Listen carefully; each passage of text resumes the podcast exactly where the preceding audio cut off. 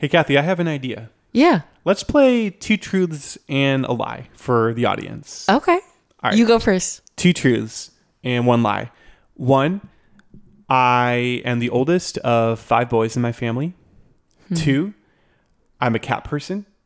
Hmm. And three, I have a very strange phobia of windmills. What are your two truths and a lie? Well, mine are that I love spicy food. I speak four languages and I am a twin. I think I know the lie. This is Truth Pop. This is Truth Pop. with Jake and Cathy. What do you think it is? I'm gonna go with the languages because, like, if you were to get really mad at me, then you probably would start, you know, shouting in some foreign language that I didn't know. It's true. I only speak English and just a- un poco español. More than I know. Um, for you, I'm gonna guess that your lie is that you are a cat person because you absolutely love dogs. yeah, Chloe, the Truth Pup, the official Truth Pup mascot. Um, she would be infuriated with me if I were a cat person yeah. and would not allow any cats into this. Welcome to Truth Pop. I'm Jake. I'm Cathy. giving you a Catholic take on faith and culture on, on this podcast. We help you to live out your faith in modern day society. Be sure to subscribe to Truth Pop wherever you listen to podcasts. And also, if you wouldn't mind giving a rating too, just gives us good feedback. On this episode, the question is how do you find God in the media? How do you know what you're watching or what you're listening to is good, true, and beautiful? Like, it's not always clear cut, right? It's not always black and white.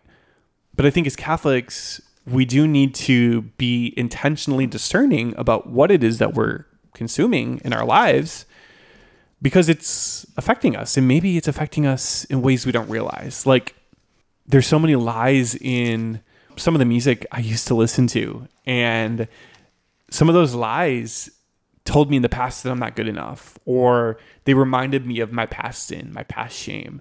And I realized I needed to cut that out. Like I love that verse, Philippians 4, verse 8. Finally, brethren, whatever things are true, honest, just, pure, lovely, if there be any virtue, if there, be any praise, think on those things. So I think, you know, talking in this episode, Cathy, finding good media, finding God in the media, it's all about finding the good, the true, and the beautiful. Mm. Yeah, and I think in order to to find the good, the true, and the beautiful, we have to go back and remember our human condition. We have to go back to Genesis and realize how we were created and what we were created for. So in Genesis chapter 1, verse 27, it says, God created humankind in his image. In the image of God, he created them, male and female. He created them. We were made in the image of God. We were made to be good and to do good. And therefore, we are attracted to beauty and to good because that's what we were made for. However, if you look ahead a little bit further to Genesis chapter 3, that's when we experience the fall. That is when Adam and Eve disobeyed God by eating the fruit from the tree that they were told not to eat from. After they disobeyed God, this caused the stain of original sin to enter humanity. And we're all affected with it. We all have a proclivity to sin. We all have a proclivity to things that aren't good for us. So we need to be honest about that. We need to be aware that we are drawn to both beauty and evil. We also need to remember that what we consume does have an effect on us. Just like what we eat, you know, it can affect our bodies, it can affect our health, our nutrition. What we watch, what we listen to, the types of media that we consume can affect us. And therefore, our minds and our souls can be shaped by the media that we consume. So it's important that we learn how to control what we watch and what we consume rather than it controlling us. So, Matthew chapter 23, verse 37 states that the greatest commandments are that you should love the Lord your God with all your heart, soul, and mind. And the second is that you shall love your neighbor as yourself. when we look for lies in the media, we can base it after these two commandments. I think it's true. You know, like the, the lies that a lot of media tells us, it goes back to the fall of Adam and Eve. It goes back to that shame that they experienced after they sinned and ate the fruit, right? So the lie is that humans can objectify each other. The lie is that humans can degrade one another. And I, I think that that can just take so many different elements, like in terms of shows where there's violence, like that's clear, right? And, and it's crazy, babe. Like I'm thinking about this, like sometimes there's a TV show where I don't like the character and then I get excited when the, the TV character gets killed off. Oh. And I'm like, wait, like I know this isn't a real thing, but I wouldn't think that way in real life. Do we look at one another based off of what we're taught on a TV show? And I, I think it's just super subconscious, but it's like that slippery slope. Like like the more we might listen to certain kinds of music, the more we might look at human beings in terms of objectification and what we can get out of them. So that's the lie. The lie that I'm not worthy, that I don't have human dignity, the lie that the other person isn't worthy of respect and love. And also, I think the lie that God isn't good, the lie that God isn't real, or that he's not worthy of praise. Like, even, you know, some of the shows that are normally okay to watch, I'll, I'll notice they'll just like throw in a quick jab at God or church or religion. And I'm like, man, they, like they didn't need to put that in there. And I think all of those little lies can add up to something big to the point that it affects our worldview. You know, it creates this, to use an analogy from Instagram, it creates a false filter through which we see the world. It creates a bad lens to which we can no longer see the world the way that God intended it to be. And that can be harmful. That can really affect us. I, I know it's affected me.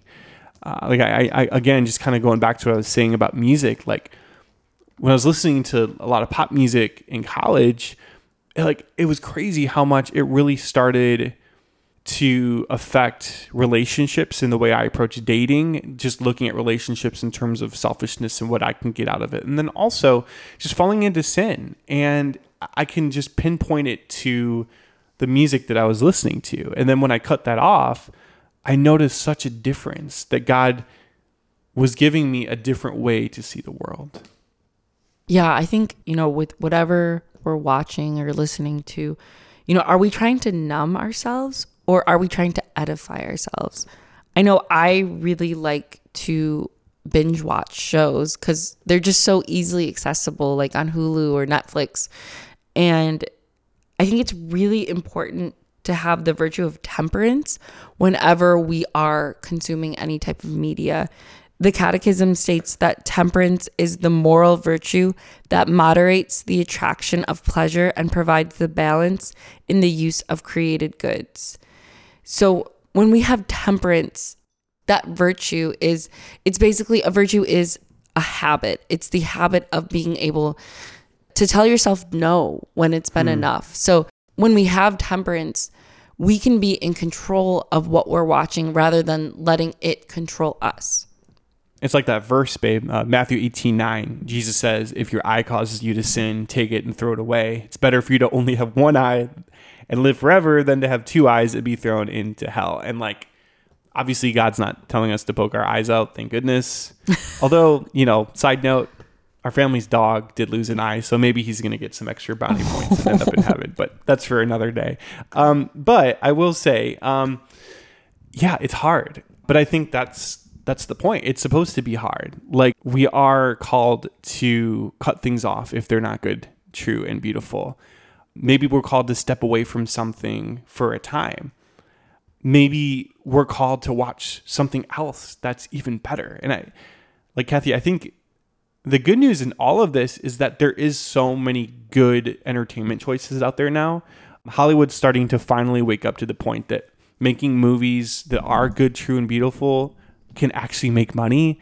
You know, The Chosen, Jesus Revolution, everything Angel Studios is doing. Like there's there's a lot of good content that's starting to come out. And like you might have your own list of things that you enjoy. That's great. And maybe it's just because so many of like the mainstream Hollywood companies are like just getting so off track to where like so many new companies can step in and start to provide a Christian worldview. And it doesn't mean you're watching stuff that's boring. Again, like God does God does not want you to be bored. He, wants you to be invigorated. He wants you to live a life that's good.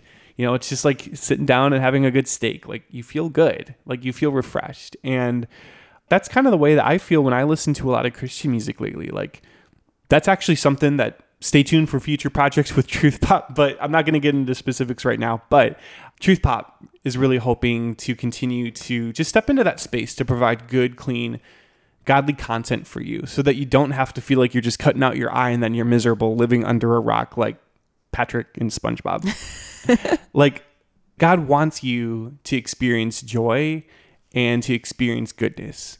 So I just challenge you to take that into prayer. Like, ask God, okay, what am I watching? What am I listening to that's not good? Am I willing to cut that out? And what do I want to replace that with? And one thing that we can remember in this day and age of technology and social media, we have the ability to create our own content. Yep. Which is pretty amazing. Like I was just reading about Blessed Carlo Acutis and he died in 2006, but he was mm-hmm. really good at computers. He made movies about his pets and like his dog was like a superhero and it was like it was really funny and that's something we could do. You know, we we mm-hmm. can use YouTube. We can create a podcast. You know, we can hint, hint. we can create media that is true, good, and beautiful, and we can change the world because of it. This is Truth Pop.